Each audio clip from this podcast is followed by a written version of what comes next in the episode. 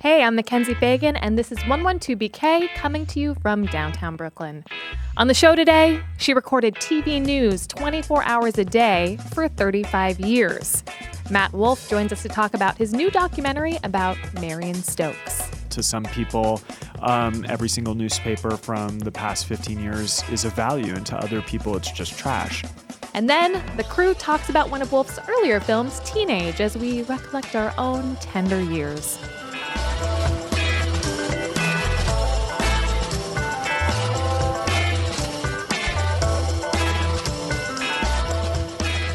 Like any child of the 90s, I had a robust collection of movies recorded from the TV onto VHS tapes.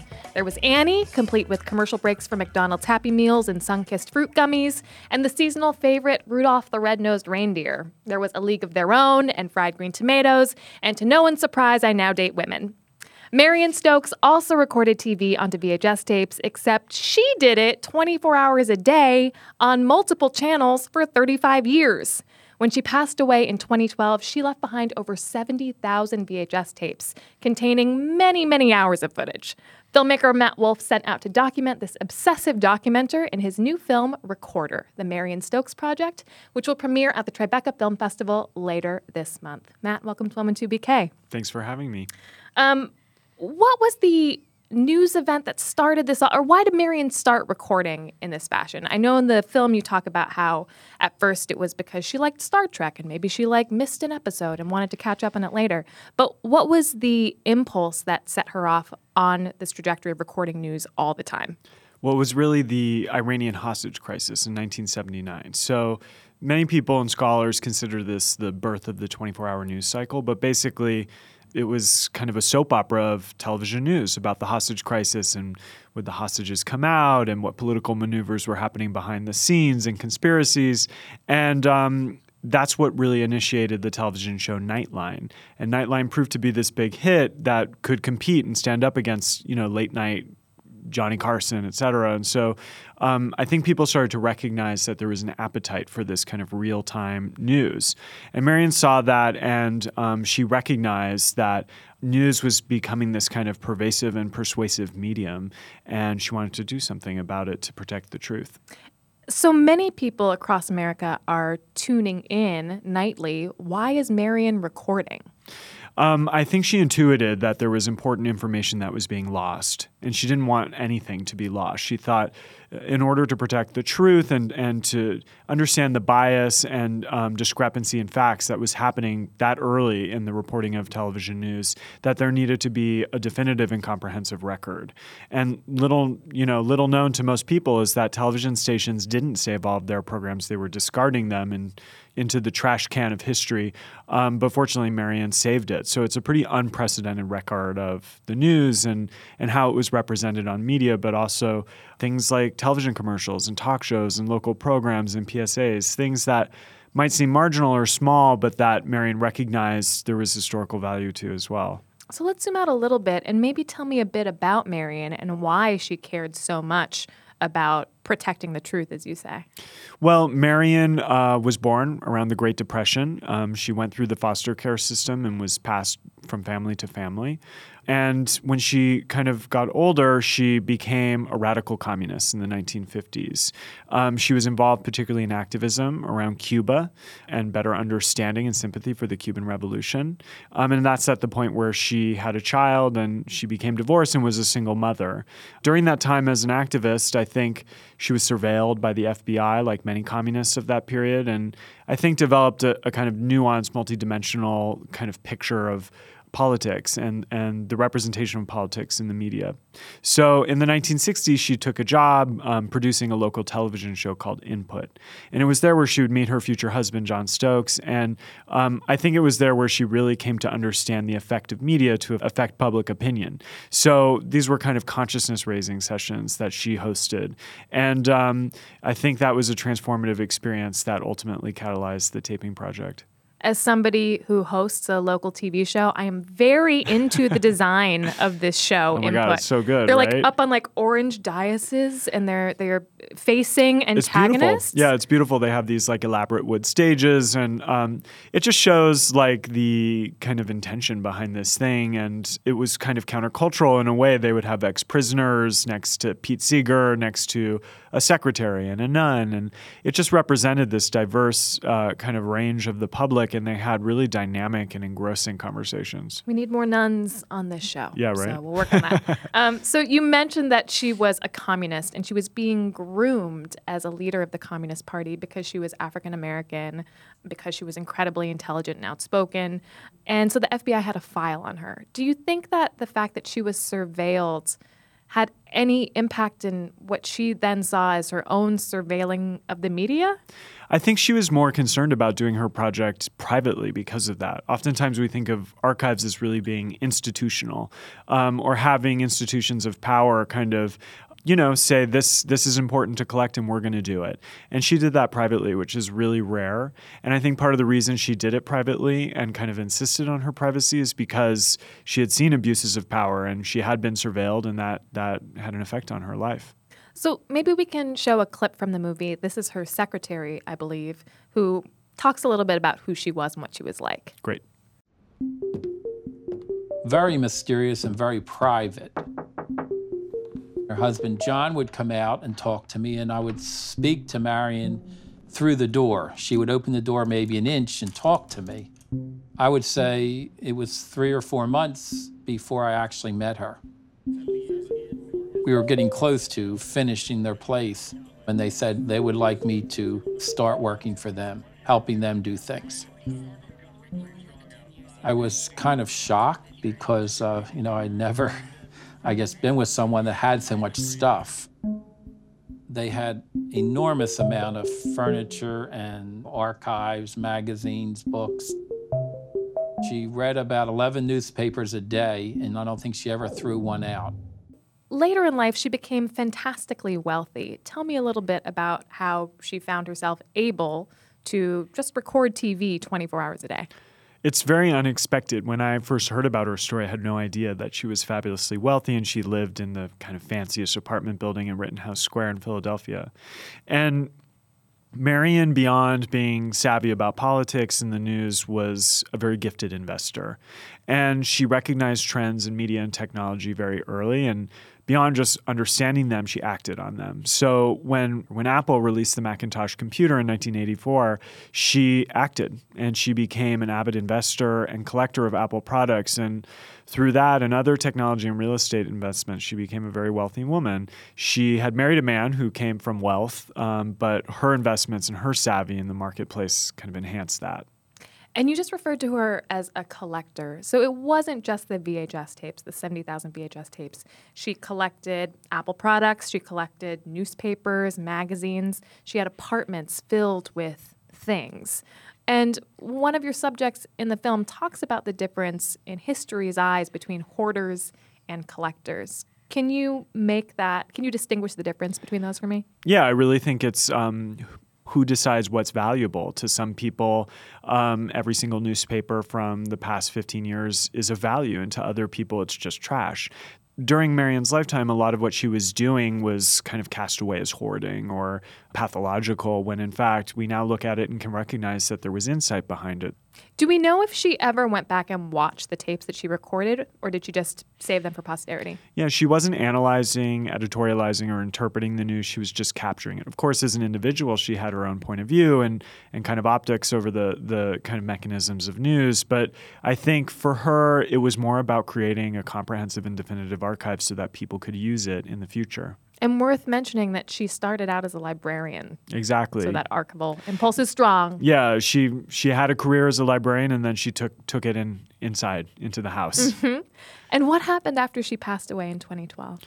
Well, as you can imagine, the task of kind of cleaning up this kind of project was overwhelming. And the film, in a lot of senses, is about Marion and her relationship with her son. And it was a complex and often kind of troubled relationship. But at the end of her life, she asked him to kind of be the executor of her estate and to make sure her life's work wasn't in vain. So Michael searched and searched for some home for these tapes. They put the 70,000 tapes into storage pods. And there was part of them that thought, these are just going to be thrown away. But what happened is that they found the Internet Archive in San Francisco, which is a very unconventional library that agrees to digitize huge volumes and corpuses of analog collections with media. And so those storage pods were shipped across the country from Philadelphia to San Francisco. How many were there? Do you know?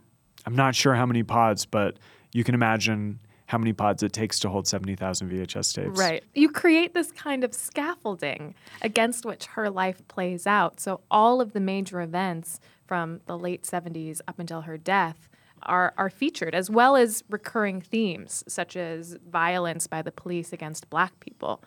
In some ways, it reminded me of Christian Markley's The Clock, except instead of like every minute of the day, it was like every year. Yeah, I wanted to create a kind of unconventional timeline. What I found going through the tapes is the fall of the Berlin Wall was maybe less interesting than the fall of Miss America's pageant stage. Neither are in the film, but it was the kind of marginal histories or the forgotten local news stories. Things that people don't always think about or know about that were often the most interesting things that pointed back to Marion. But I tried to treat well-known current events like 9/11 that all of us witnessed on television. I tried to show them through the guise of this archive in a new and unconventional way that makes you reconsider these experiences we've collectively had through television.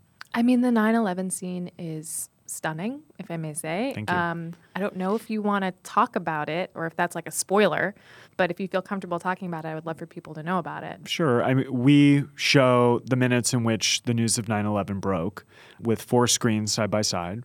So you see in real time how each network started reporting the breaking news of 9/11. And what's disarming and uncanny is to see the kind of inane or benign programming on news that was happening before it. It really shows you the flow of the 24-hour news cycle and how in real time all the news networks catch on like wildfire to something that's happening. I think for everybody, it puts them into a place where they remember the moment that they found out about that in real time and how we were all kind of viscerally connected through this moment and glued to the television. Absolutely. And it's these four quadrants. And the top left is CNN, which has it before anyone else. And exactly what you said. It puts you in the moment of there was a time before I knew about 9/11, and all of a sudden I knew about 9/11. Yeah, and everything was different, especially in the media. Everything was different from that point on. Yeah. I think there's other events like the Challenger, to some extent, the Iranian hostage crisis that people experience through television, and it was a collective experience. I don't know if that happens as much today, hopefully nothing like 9/11, but there are just a few things that we all know through television or JFK's assassination, obviously before our time. But so much of the film is about who decides what's important, what makes it onto the news, how it's portrayed, and about how we don't know what's important until afterwards often, which is why it's important to cast this wide net and then we can go back through. Like, I'm thinking of the moment where we see Kellyanne Conway, a young Kellyanne Conway in the 90s on the news, which at the time was like, oh, Kellyanne Conway. Now it's like, Kellyanne Conway. Yeah, that's what's so unique about the archive is someone in the film says archives predict futures. It's kind of like so often we look to the past to try to better understand today, but in terms of archives, it's kind of impossible to know what from the past is going to be significant in the present or into the future. And that is the rationale that guides archivists to collect everything is you never know what's going to be important. It seems as if your own experience as the director of this film mirrors a little bit the experience of a news executive in that you had to decide what of this archive was important enough to make it into the film. How do you think your own point of view impacted the narratives and the micro-narratives that you weave throughout this film? Yeah, of course, as I'm speeding through that footage, as I mentioned, 10 times pace, like I'm marking things that just appeal to me aesthetically, content-wise. And of course, in various iterations of the film, there was lots of stuff that was really interesting to me or tapped into my preoccupations and fascinations. But I would have to stop myself and to think, Marion's a very mysterious woman. We need to figure out how this material points to her and how she points to this material. So I really tried to sit in her place and to try to think how a story might appeal or affect her as a viewer, given what I knew about her, her interests in the mechanics of media, in communism and the American government's relationship to it, into race and race politics, into technology and the emergence of new technology. These are things that were such big threads in her life. I tried to often choose stories that intersected with those subjects as well. She does emerge as a very mysterious character. And I think I understand her motivations on a cerebral level, but there's this other storyline that I don't quite understand, which is that she didn't have a relationship with her son, Michael, as you mentioned, or her stepdaughters. And in fact, as she delved deeper and deeper into this recording project, she distanced herself from them. Do you have any insight into that? And also that she built a sort of chosen family afterwards with her staff. Mm-hmm. Obviously, this kind of project involves a certain amount of control, controlling an overwhelming cascade of information, trying to organize it, trying to make sense of it. You can't control human relationships, and Marion wasn't good at that. You could say she made certain sacrifices to pursue this project, and those sacrifices were really hurtful to people in her family and people around her. And it doesn't mean what she did was not valuable or insightful, but it was at the expense of human relationships. And I think that's true of a lot of people who pursue work that's unprecedented. But I also think that this is a family story and there's a lot of tragedy as well as triumph in it. Do you think that the bonds that she forged with her staff, with her chauffeur, her nurse, and her secretary, towards the end of her life, do you think that's because she had more control since they were working for her? Yeah, totally. And I think, when her husband died, Marion was alone. She had alienated a lot of her family, and this group of people provided a kind of support and camaraderie that she didn't have, but they also were a group of people who helped her reconnect and to forge a new relationship with her son at the end of her life. So it's a pretty unconventional family story. So how long were you working on this film? Ooh, I think I was working on this film 4 to 5 years. It's been a long haul. As you can imagine, indexing that collection, digitizing the tapes, going through them, let alone doing all the production. It's a process that unfolded over a long period of time. Now you're on the other side of it. And what has changed about the way that you thought up this project? Did you go in thinking one thing and on the other side think something else? I mean, I think for me, I went into the project because I was intrigued by what could be done with this archive, because kind of anything could be done with it. It's everything. As I started working on the film, I was drawn more and more to the story about her relationship with her son and her family. And I recognized just how emotionally intense it is, but also how emotionally intense news is and what the experience of watching all of these horrific and historic things would be like and bearing witness to that. The film became much more emotionally intense than I would have anticipated. And it's actually been a few months since I've seen it. I won't see it until its world premiere in a week and a half. But, even the last time I watched it, I was really emotional watching the film. And, it makes me recognize those are the kind of stories I'm drawn to. I like to traffic in big ideas, but I like to tell stories that make people feel things and that reflect on relationships that we all have. So if people want to attend the world premiere, can they do that? There are a limited amount of tickets left. I don't know for how long, but the film is premiering at the Tribeca Film Festival, but it will surely be back in New York. Excellent. Matt Wolf, thank you so much for joining us. The film is called Recorder, and I hope that people catch it at Tribeca or other festivals, hopefully in theaters after that. Great. Thank you.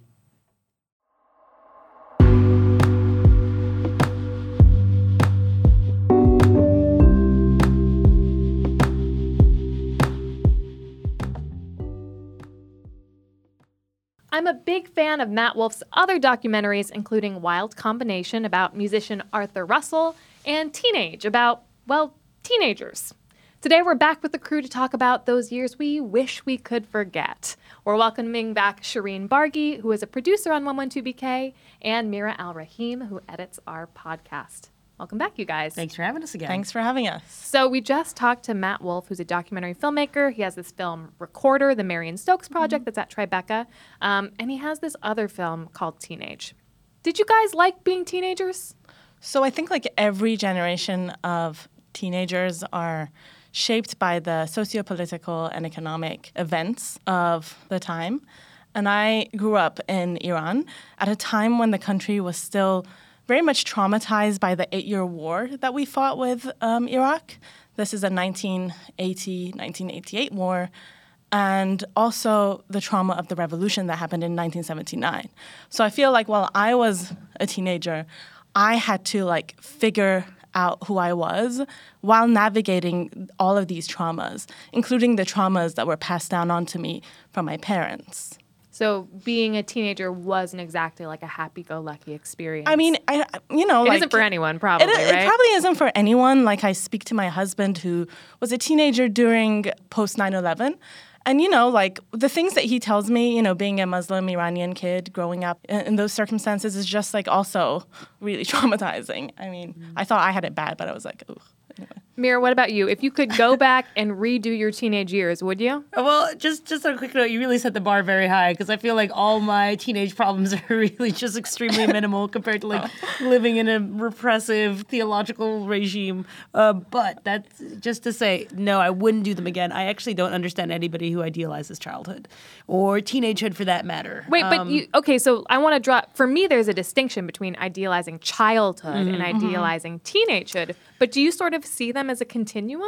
No, I actually feel similarly to you. I do see them as being two distinct periods in one's life. That said, I wouldn't go back. I had a particularly rough time with puberty. And that's another thing that we should also clarify. Are we talking about post-puberty or pre-puberty? Because puberty can be something that happens before you even become a teenager. So where are we at? That's true. I mean, I guess, teenage by virtue of the word is 13 to 19. Oh, and puberty can happen, at it's any... It's just so not cute, Mackenzie. It's just my skin was greasy, you're awkward. And I feel like kids are just getting more and more awkward these days, too. Oh, yeah. Are you guys scared of teenagers today? I'm horrified by them. So I've tried to engage people on this fact before, and I seem to be the only, misanthropic one about this point. You're being terrorized in your workplace. I'm being terrorized in my workplace by these teenagers that congregate in huge numbers in our lobby and drop very indecent photos into our phones. Shireen keeps on getting dick pics. They airdrop dick pics. They airdrop dick pics. Teenagers are terrified. They actually are. But can I just say that you have to cut them some slack? I mean, obviously, when I got airdropped dick pics, I was super mad. Mira and I were having lunch, and I was actually a crazy. But I saw a bunch of teenagers giggling, and a crazy person, I was just running around saying that who sent me this picture? I know it's you. Get off my lawn. You looked absolutely unhinged. There was I was who is? And then I was they're the worst. Teenagers, cancel teenagers. Ban teenagers. But that's the hot take. Teenagers are canceled. They are. I think about at the same time, once I had some time to think it over, I kind of think about how people talk about millennials, about how entitled we are and how we're a generation that's ungrateful and we have it easy. But that's pretty much not true. There are many studies that show that millennials face the worst financial future since the debt, Great Depression. Exactly, yeah. The basic necessities, which is healthcare, education, and housing, we're deprived of that. But teenagers aren't millennials. No, they're not, but they have it even worse. Okay. Or so. iGen. Some people call it, the new word for teenagers is iGens. I forgot the name of the psychiatrist. Right, because they came of age in a smartphone reality. Oh, they have no recollection before the internet. Mm-hmm. Do you guys remember before the internet? Of course. Yeah. I had to look up things in an encyclopedia. I remember that. And because my parents got it at a yard sale, we were missing certain volumes. Oh my God. So God forbid that I needed to reference anything H through J. It didn't exist. Everything just seems like it was happening at a slower rate. You guys, we're so old right now. We're so old. We're such cantankerous old people. I reject that statement, Mackenzie. Yeah. I know. Wait, how many years out of teenagehood are you, if you don't mind my asking? No, I don't mind at all. So I'm 24, soon to be going on 25, next month, basically. Okay, so this is my question, is that you actually feel somewhat close to teenagehood, but you are still terrified of them. Yeah, absolutely. Can you no longer remember what it's like to have that unbridled teen spirit. You know, here's another thing that I think it's specific to my circumstance. Like, I went to boarding school. And my teenage experience as a result was very restricted. Like, you know, I was constantly being monitored as to where I was. Like, there wasn't really much room to do any of that, like, rebellious stuff that I feel like is really a hallmark of, like, teenagehood. At least, like, teenagehood and, like, the American understanding of it. Yeah, you missed out. Like, stealing traffic cones. You know, like, and I couldn't, you know, there was no weed smoking. I used to get drug tested once a month. Wow. Oh, no, really. So, you know, I had a very peculiar kind of situation. That said, I do not... You know, they can't make any decisions for themselves. Everyone is constantly making choices for teenagers, and I hated that. And I still hate that to this day. I cannot stand, like, the idea of relinquishing my autonomy at this point is so, like, I couldn't. And I don't know. I think that teenagers, like, if we had it this bad, you know, I feel like teenagers are probably going to have it worse. But that's the thing. I feel like their future is very much, like, going to be even more messed up than our future. I mean, I think that's a hallmark of being a teenager, right? Is like yearning for more freedom, but you're still caught in this in-between place. And one of the really interesting things about Matt Wolf's film, Teenage, is he talks about how being a teenager is actually a social construct that is relatively new. And that in maybe probably our grandparents' generation, that you were a kid and then you were an adult. And that in many cultures, there's actually a ceremony that marks the passage from childhood into adulthood. And also, you know, you're getting married and having kids much younger. And that as we became wealthier in the Western world, that we decided that there would be this in-between Rumspringa where people got to, like, figure themselves out before they were adults. So I don't know. What do you think about, like, your grandparents' generation? Do you think that they have a different notion of what it means to be a teenager? I mean, I think, like, they didn't have the luxury of time in the true sense of the word because there was a war, you know? And when I say that, you know, I was born during a war, so I guess in the context of Iran, I'm considered as a baby boomer, I guess, because funny. I was born during the war and I grew up after, like, I remember when rockets were falling and my mother had to take me to bomb shelters to keep me safe. And when the war finished in the 1950s, I feel like because people had the luxury of time and this notion of safety and security, I feel like that's when, like, this idea of, okay, you don't need to be an adult now because we don't need you to go fight for us, you know, which is, you know, I remember in Iran, there were literally teenagers given grenades and fighting against Iraq in the Iran-Iraq war. Also, I wonder, the scarier part is I wonder if capitalism had a role in this, in creating this basically this class of people, you know, like teenagers, if just to basically for consumerism purposes. Yeah. Because they're a demographic with serious buying power. Oh, yeah. Gotta have the jeans. Yeah. And all, like, the tech gadgets. I don't know. Yeah. That's a really good point, what you were saying about how, like, we put kids to work or we make them fight when we need to. And a lot of the emergence of this idea of teenagehood was when child labor laws were enacted. And we're like, okay, so there's a difference between children and adults, and kids shouldn't be working. But then there's this, like, in-between period. I don't know. What about your grandparents or your parents? Is their notion of teenagehood different than ours? I had, like, a great-grandmother who was betrothed to a husband at the age of 12. And then started having kids at 16. And this was in the 1920s. Yeah, my grandfather got married at 8. Yeah. That's freaking crazy. Yeah. How old was your grandmother? This was his first wife, and she was an older woman. No. She was 12. But they didn't start living together until he was 12 and she was 16. So that's totally normal. Certainly. JK, really disturbing. But yeah, I mean, yeah, when you're having kids at 16, like, your conception of teenagehood maybe doesn't exist, or it's just you're an adult. Right. And you don't even have the language to identify, like, this period in your life. It just doesn't even exist yet. So there's all these studies that are actually saying that adolescence should be extended to the age 25 because, first of all, that's when the brain stops actually growing. There's this, like, group of, like, experts in Australia who are leading the study, and they're saying that actually that's when we should consider adolescence to end. I mean, that's true. I mean, in conclusion, teenagers literally have brains that are not fully formed. Yeah. Basically, so, yes, that's, we're terrified of them. Yeah. They're also terrible conversationalists. Are they though? They are. They're terrible. I want to do an episode with just like Mira giving us top 10 reasons teenagers are canceled. Stay tuned for that next time, folks. I don't know. I think we should like cut them some slack. I don't know. All right. We're dealing with a lot. They're dealing with like living in the social media age. You know, they have to be constantly plugged in. Like same now though. Like they have no like off switch. They're born without an off switch. We had that luxury.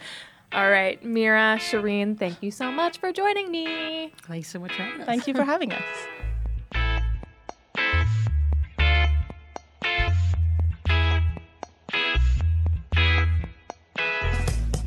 And that is the show for today. If you liked what you heard, and we hope that you did, the best way to show it is to review 112BK on iTunes. And also, please subscribe wherever you get your podcasts. See you next time.